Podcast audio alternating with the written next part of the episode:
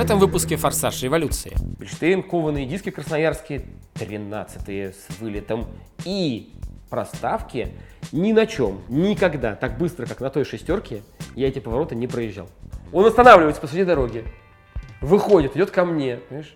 Ну, дядя на Мазерате в 90-е, понимаешь? Да. Могло случиться все, что угодно. Да. Я какой-то идиот, значит, на, на гольфе. Вопрос. Ты что, крутой? Следующая ступенька была 4G63 турбо и 230 сил в стоке. Это был Eclipse. А, Eclipse, я думал. Да, это вот э, второе поколение Эклипсов, это вот форсажный, Форсаж. форсажная машина. Да. Она у меня была, правда, черного цвета, не зеленая. И она была переднеприводная, потому что из Японии. Но с левым рулем. Точку, где я ударился в снег, и точку, где я приземлился в снег. 36 метров было полета вдоль лесополосы. Вы, наверное, это вырежете, но э, у меня в этой машине был фетиш. Автоматическая трансмиссия – второй по цене агрегат в автомобиле, требующий регулярной замены масла и фильтров. Сделать это с гарантией качества без профессиональных навыков и оборудования невозможно.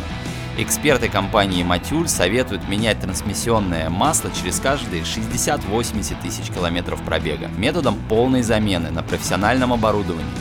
Данная услуга называется Матюль Эва, и вы можете узнать все об этом на сайте matюль.ком и в соцсетях компании Матюль.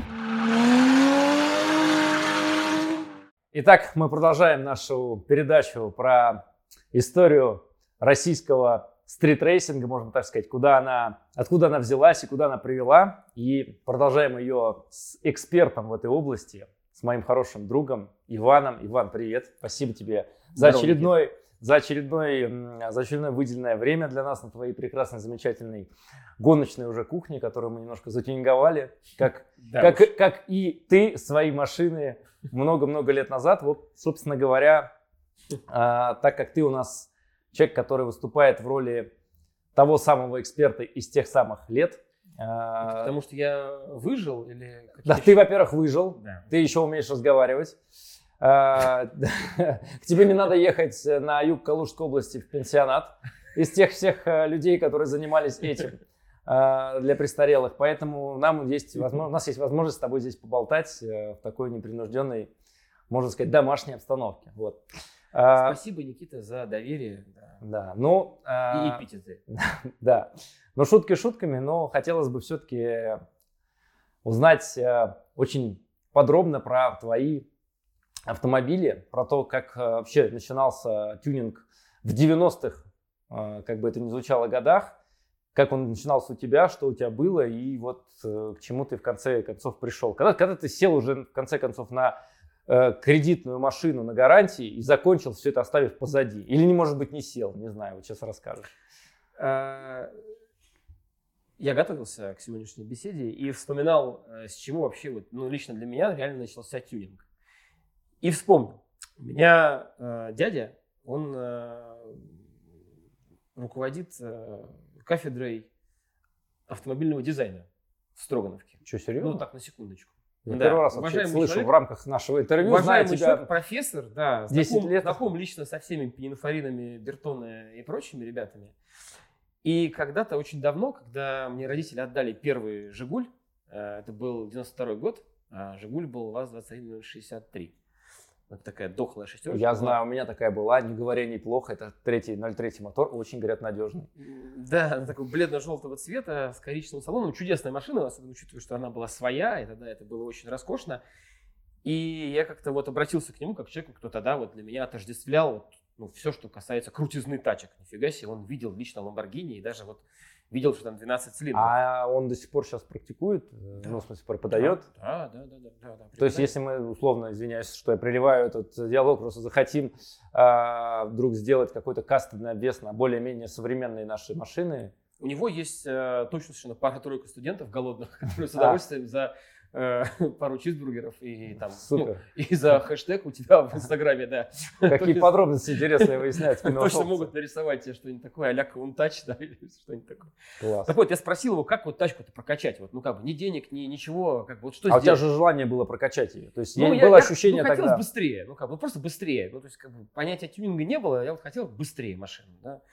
Он То говорит, есть прокачать вне, ну, именно в техническом плане, не внешне. Внешне Нет. понятно было, что ничего не сделать. В да? техническом. Угу. Я даже не про внешность даже не думал. Угу. Что единственное, что можно было по внешности, это купить новую резину, это было недоступно, ее не было в продаже тупо. Вот. Я говорю, слушай, что, что можно сделать? Он говорит, дам тебе один совет, это вот максимум гоночности за минимальные деньги. У тебя, говорит, есть изолента? Я говорю, есть. Он говорит, ну, черная не годится, нужна желтая или красная. Нашли красную. И он руль, центральное положение, сделал мне точку центрального положения на руле. Он говорит, все, чувак, теперь у тебя по-настоящему гоночная машина, Слушай, ты прокачан. Я должен, сегодня у нас вечер признаний, ты признался, что у тебя дядя, оказывается, начальник кафедры дизайна, а я признаю, что я тоже в далеком 90 э, там каком девятом году, когда только на, за папиной шестеркой просто сидел за рулем внутри гаража, у меня была желтая изолента, я сделал то же ну, самое. Ну, ну, согласись, это как бы сразу тебе дает, ну, ты видишь просто этот прицел, да? да. Ты понимаешь, что все, теперь ты едешь совершенно по-другому. Ну, слушай, он тебе хотя бы обосновал, зачем это нужно? Да, он говорит, потому что все гонщики должны видеть центр руля, как бы при перехватах, при быстрой рулежке.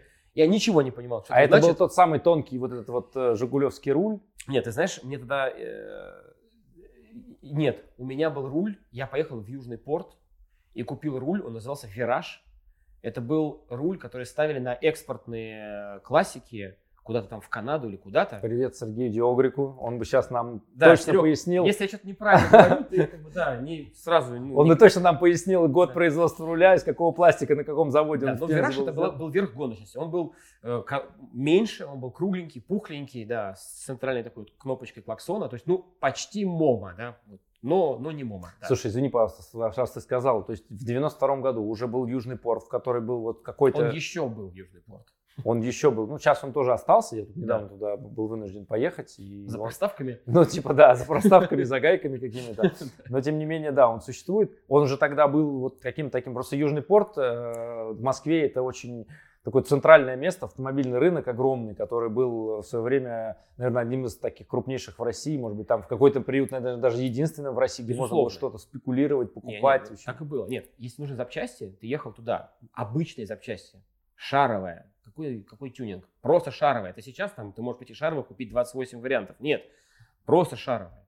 Причем это, так сказать, там как-то вот за какие-то деньги довольно большие. Я помню, что да, вот приходил... И там, э, я к чему, в нашей теме возвращаюсь, там уже в 92 году можно было купить какой-то типа тюнинг на живот? Нет. Или это ну, только типа, руль-вираж был? Ну, я помню только руль-вираж, да. Mm-hmm. Ну вот это больше ничего такого я не помню. И то потому, что это была типа заводская вещь, просто очень редкая. Это mm-hmm. типа был такой вот, ну, заводской тюнинг, если хочешь. Вот так как-то можно сказать. Но я-то не... До тюнинга доперли уже там Гораздо позже. позже, да? Да, да. То есть, ну, первые машины Жигули, потом была синий Жигуль, был тоже 63-й. Ну, это, ну, в них что там? Просто ты едешь, просто клево. Потому что ты можешь заехать за знакомыми девчонками, старшеклассницами, Типа на тачке. Когда метро закрыто. Типа на тачке приезжаешь, да, потом едешь по улице Горького, это то, что сейчас Тверской называется, да, едешь, и у тебя торчат прекрасные э, девичьи ножки из окон, да, ты едешь по улице Горького лютым тузом на синей шестерке, да, это, ну, по пустой. Да. 19, 19 30. лучший тюнинг любого автомобиля, ты понимаешь, это с годами, это кто-то у тебя сидит справа, Э, житель Дальнего Востока, тот сидит у тебя слева. Привет. Да, вот, и вот чем там вот короче юбка и тем круче твой. Особенно если еще это девчонка все-таки, а не Виктор Петрович. Ну, Виктор Петрович. Твой начальник цеха, поэтому... Короткой юбки. Да. Э, ну, хорошо, в общем... 92... начался с изоленты. 92 год, изолента, тюнинг, э, который у тебя прошел даже неосознанно, который ты сейчас спустя уже, прости господи, почти 30 лет вспомнил, как тюнинг. Тогда ты еще, наверное, даже это не, не воспринял. Слова такого не было, да, я думаю. Да. Все это просто была модификация, так. доработка. И, значит, у тебя были после этого какие-то еще другие «Жигули», а потом... Да, там была какая-то... Ну, слушай, было много разных машин. Это было такое прекрасное время, когда в России, в Москве было какое-то ну, невообразимое количество какого-то автохлама, которые везли из Европы со всех сторон какие-то там кредитные ворованные из Италии машины, что-то там из Прибалтики сваренные там из чего-то, просто откуда-то доставались какие-то непонятные машины. Ну, конечно, то есть тогда частота замены машин, не знаю, лично у меня была какая-то астрономическая, то есть там машина была год, это, ну, это такого не было. То есть все время что-то покупалось. А как же, давалось... как же постперестроечный период тяжелый и все остальное? Когда... Слушай, не верь, не верь центральным каналам. Вот это когда все говорят про тяжелые там 90-е, они, наверное, были очень тяжелые, но тот, кто хотел, зарабатывал нормально. И я, я помню, я работал на радио, у меня зарплата была там типа там 400 долларов, но за ночь в клубе я диджействовал, я мог заработать 500 долларов, да, как бы, и в принципе, ну, нормально себя абсолютно ощущал. Короче, нужно было Да. просто в правильную тусовку попасть, правильной темой заниматься. Это так всегда и везде, я хочу сказать, да, Ну, в принципе, до сих пор тоже осталось. да. абсолютно, да. Сейчас эта тусовка называется «Единая Россия». Это мы вырежем. Это мы вырежем. Сейчас эта тусовка называется дрифт, я думал, ты скажешь. А, конечно, естественно, да. Если хочешь потратить все свои деньги, то ты идешь в дрифт, безусловно. Так, Не, ну, по-настоящему спортивная машина такая, ну, как бы, ус- нет, типа спортивная, уже такая заряженная. Это была шестерка, которую я купил в мае 98 года. Это была моя третья шестерка. А, в мае 98 я купил ее за 5600 долларов. Это была уже 65-я, 1.6, пятиступочка, синий металлик. Я купил ее за 5600. Если кто-то примерно помнит историю государства нашего российского, то в августе 98 случился кризис, да. дефолт. Даже я его, ее помню, Да. потому что у И меня... такие машины стоили уже меньше 3000 долларов. Да. Вот. Тогда это были астрономические деньги, что 5600, что 3000. Вот я помню, А ты я- как раз купил, а потом через Я месяц... купил ее через 3 месяца, да, машина стала стоить уже больше, чем в два раза меньше. Да. Вот. И вот эту тачку, я помню, тогда уже появился реальный тюнинг. Туда уже пошел желтый Бильштейн ралли. А это тот Бильштейн, который делали для ВФТС, и до сих пор делают. То есть это прям такие ломы-колы. Наспор прыгал, железнодорожный переезд у нас был там рядом с дачей. Наспор прыгал с отрывом всех четырех колес, приземлялся, ехал дальше. Ничего не отваливалось, ничего. И у машины передние крылья, ну вообще на «Жигулях» они довольно мягкие, Ну да. они у меня все были продавленные, потому что люди по, старинке подходили, что за амортизатор, им так, знаешь, вот это вот, э, как... э, И, и в итоге давили крылья, а не давили подвеску. крылья, да, машина как бы не... не- Слушай, то есть это был прям как момент финальный, один из финальных моментов э, первого форсажа как раз нашего фильма, по которому мы тогда начали. раз позвонили продюсеры, сказали, Ванек, ну что подскажешь, что сделать? в фильме?» Да. Я говорю, Бельштайн смотри. берите, да? Да, смотри, как могу, да. А потом они там в фотошопе наложили. Ну, на самом деле... Кованые колеса, которые я тоже купил на Южном порту, А Бельштейн ты где купил? э, где-то, даже не вспомню где. Да это же просто даже такое Нет, но это было был в тот 98 год, и точно уже были фирмы, которые продавали всякие тюнинги, всякие запчасти. То есть это как бы не было проблемой. Мне кажется, это даже в наличии был этот Бельштейн. Бельштейн, кованые диски красноярские, 13 с вылетом. И проставки, и Бриджстоун, какой-то первый самый какой-то купленный, тоже в магазине, который давно уже нет. И машина была супер. И распорка у меня была, и ковш стоял с парка синий. И я ездил таким Слушай, ну молодцом. ты уже наговорил на какой-то Да. супер спек тачки какого-то 2003-2004 Ну, года, я тебе который сказать, мечтал. что карбюратор Solex, значит, с каким-то доработанной камерой, все это полная ерунда, кроме увеличения расхода топлива, не вело ни к чему. Но я точно могу сказать, что тогда по дурости я ездил очень быстро на этой машине. Вот э, у меня к даче есть пара поворотов в деревне там, и я понимаю, что потом были машины гораздо круче, эволюшны какие-то там, ну что-то такое. Ни на чем, никогда так быстро, как на той шестерке, я эти повороты не проезжал. Было ли это Ощущение молодости, да? нет, по, я по, по скорости знаю. То есть там, А, я понимал, что я там где-то на 80 проезжаю поворот. Я У меня был потом был Evolution, ты помнишь, мы, может, о нем да, ну поговорим. да, да? поговорим, да. Да, на нем я ездил медленнее, понимаешь? Но просто потому, что ты уже понимаешь, что, что может случиться, да, и как ты начинаешь. А по что случится, я тоже могу рассказать. Короче, шестерки все это ерунда. Потом в 99 году была куплена типа спортивная машина. Golf 2 GTI. И все. И вот тут уже понеслась уже как бы уже по полной программе. Супер спринт, коллектора, какой-то, да. А уже Golf 2 GTI, там вообще какой мотор был у Гольфа второго GTI? Что там? КР, индекс КР. Ну, типа, Ну, 1,8. 130 Атмосферный. сил. да. 130 сил. 130 И это сил, была 1,8. вот эта И это было люто быстро, да. И это было 8 секунд до сотни, замеренных на самые первые такие приборчики были, которые мерили разгон по GPS, как они назывались. Очень дорогая была штука. У меня такой был, естественно. Я каждый старт в городе, я мерил разгон. Это- Сейчас сложно себе представить такую езду. Ну, ты действительно на каждом светофоре стартуешь с турбоксовкой. Вот это То есть, э, ну, это был типа не, не какой-то э, отдельный выезд на гонки, где вы там мерили и как-то соревновались. Это просто ты гонял по городу сам с собой гонял, по сути. Ну, со всеми. Ты гоняешь со всеми. Потому что вокруг таких же идиотов целая куча.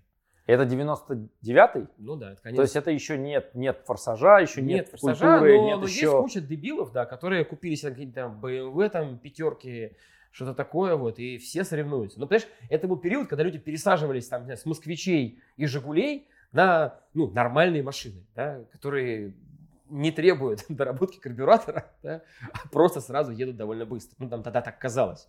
И все соревновались. То есть ты, ну, это вызывающая езда. Я помню, э, у меня там барышня жила в далеком городе подмосковном. Я помню, там такая петлявая дорожка, и я еду, и передо мной едет какой-то черт на э, Мазерате. Как он мог... И я, понимаешь, я за ним просто... Не, вот- этой же барышне. я случайно. за ним вот так просто в бампере у него, потому что ну, в бампере, очень- ну, куда я пру на этом каком-то там, пойми, господи, гольфе, вот так вот, понимаешь, а он на Мазерате. Он останавливается посреди дороги, выходит, идет ко мне, понимаешь. Ну, дядя на Мазерате в 90-е, понимаешь, Да. могло случиться все, что угодно. Да. А я какой-то идиот, значит, на, на гольфе. Вопрос. Ты что, крутой? Я говорю, да. А, то есть ты ему так, в принципе, ответил. Он такой, ты не крутой, ты мудак. Как бы все, пошел, сел в Мазерати и уехал. А, Я не понял тогда месседж, который он мне послал, но спустя годы как бы... Спустя годы и узнав бампер на стоимость бампера заднего и фонарей на Да. Мазерати 3000 GT, Да, эксклюзивной серии. была, да, да, да, да. ты по- помножил их на стоимость э, родительской квартиры Ну, и типа того. понял, что одна комната, в принципе, у тебя как раз и остается после этого. Ну да. Ну, гоняли, вот, то есть вот это вот уличная, просто езда. Ну, слушай, ну камер нет, штрафы смешные. А, знаешь, мы, ну, то есть ты едешь на машине, ты что-то нарушаешь. э, во-первых, тогда, ну, действительно, все давали взятки гаишникам. Ну, То есть это, это была норма абсолютно. Причем это были какие-то смешные суммы. Причем иногда можно было, если там были друзья, которые курят, иногда Подожди, мы просто- сейчас про 2019 или про 99 Да нет, мы про середину 90-х говорим, Да. да. То есть просто ты, ну, как бы, то есть прав лишиться, ну, нереально, да. То есть ты просто как-то, или по-человечески поговорить там, как бы, и все, и ехать дальше. То есть это ну, была норма. Ну, то есть э, культура вождения была намного более агрессивной, меньше машин, меньше трафик, меньше, ну, отсутствуют камеры, действительно нет какого-то... Я не переживаю. Сейчас, конечно, порядка гораздо больше, да. Есть плюсы и минусы, но то, что понятно, что нужно ездить, конечно, по правилам и не гонять, это очевидные совершенно вещи. Просто все до них походят по-разному, да. Ну, вот мы шли долгий эволюционный путь, когда мы действительно гоняли да, на всем подряд. Вот, а потом, что после гольфа был куплен по-настоящему мощный автомобиль. То есть у меня с 1.8 Atmos 130 сил, следующая ступенька была 4G63 турбо и 230 сил в стоке. Это был Eclipse.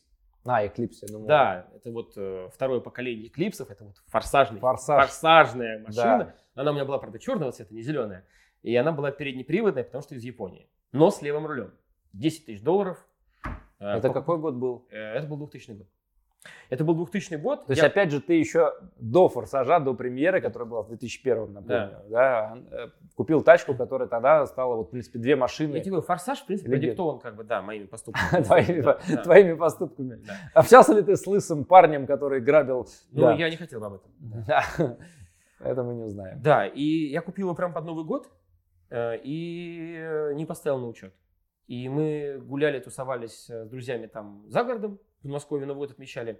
И 4 числа января я хотел, ну, решил поехать к родителям на дачу, значит, тоже показать, что у них есть сын, и вот как бы можно -то тоже отметить, там, подарки получить, все.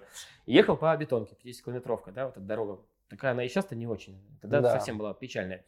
И вот у меня здесь 230 сил, турбо, э, зима, не то, что сейчас. Практически первый выезд твой на машине. Ну, фактически, да. Ну, там, на Она еще даже на учете не стояла. Ну, короче, где-то на там 140 км в час я совершил съезд с дороги, раскачав ее раз, два, три, на встречку, в бруствер. Вот, и сделал 720. И потом приехали гаишники, и мы с гаишниками вместе мерили шагами как бы точку, где я ударился в снег, и точку, где я приземлился в снег. 36 метров было полета вдоль лесополосы. То есть, каким образом я никуда не в столб. 36 метров. Да, полет. Но это серьезно. 36 метров Это я сейчас пытаюсь, вот, глядя в окно, Нет, ну это, проецировать. это, это серьезно. Сейчас бы я так не стал бы делать. Вот. Э, При этом машина упала в снег, э, она работала. Вот. И э, вы, наверное, это вырежете, но у меня в этой машине был фетиш. Э, Там была японская магнитола, такая большая, двухдиновая. Да, у них И такие. я всё. ее купил вместе с японской кассетой, которая прямо из Японии, какая-то японская певица, я не знаю, как ее зовут. И у нее была песня, которую мы очень любили слушать. А, Там припев был, нам казалось, что она поет «Ахуена, ахуена», вот что-то такое. И вот я как бы сижу, у меня разбилось окно, я понимаю, что я только что чуть не погиб, пролез, сделал 720, и у меня это «Ахуена». И я думаю, действительно, вот права же женщина. Ну, действительно, Все, все так и есть. все так и есть. Как да. японец, да, так рассчитал, Да. такую кассету тебе положил. Да, и машина своим ходом уехала оттуда. Она была такая немножко вся кривенькая, но она своим ходом уехала в город Смоленск, где ей выпрямляли, делали кузовные работы, полную покраску и так далее. Вот. Но, как бы да. Удивительно. Мы ее покрасили, и потом уже стал вопрос, что надо увеличивать мощность. Мы поехали в магазин То есть автозапчастей. 36 метров мало, Мало, нужна нужно- мощность, да. нужна мощность, Что нужно делать? больше метров. Нужен выхлоп. Вот. Э, Машина из Японии приехала с банкой 5 цыган. Five Ziggin, Да. знаменитая японская компания, Да. которая производит тюнинг э, Да. для... Какие Five Ziggin? 5 цыган написано на ней, да. Вот э, банка была, а эта трубы, труба была столько. Мы поехали в магазин, подобрали трубу от грузовика, типа там ГАЗ-53, не знаю, чего-то. Нам показалось, что она подходит примерно по, диаметру, по гибу, да, немножечко болгарки, сварки, и у меня появился такой вот прям АЧКС. Вот. Ну и, собственно, так. От ГАЗ-51. Ну, какого-то газа, да. условно. Ну, в, в автозапчастях у- в грузовом отделе купили, да. Ну, вот, вот на Слушай, ну а как был так получилось, что вот на гольф ты покупаешь суперспринт, а на Eclipse ты покупаешь э, ГАЗ-51? Потому что я понял, что суперспринт это дикий разводняк. Ну, это просто вот это... Я вот, ну, мне нравится все итальянское, но это галимый разводняк. То есть это очень дорого, а по факту это резонирует, шумит, плохо работает, раскручивается, ну и... Ржавеет. Ну, так же, как... Ну, короче, да, это дорого и, ну, бессмысленно. То есть, э, нет, есть люди, кто покупает сумки Биркин, ну, есть такие люди, да, и морочатся макасинами красными, может быть. Вот им подходит. Ну, типа ну, суперспринт. возможно, мы их не, не знаем, но они есть Да. в теории, да? Представим, что они есть. Ребята, большое вам спасибо, что были с нами. Обещаю, в следующем выпуске будет еще интереснее.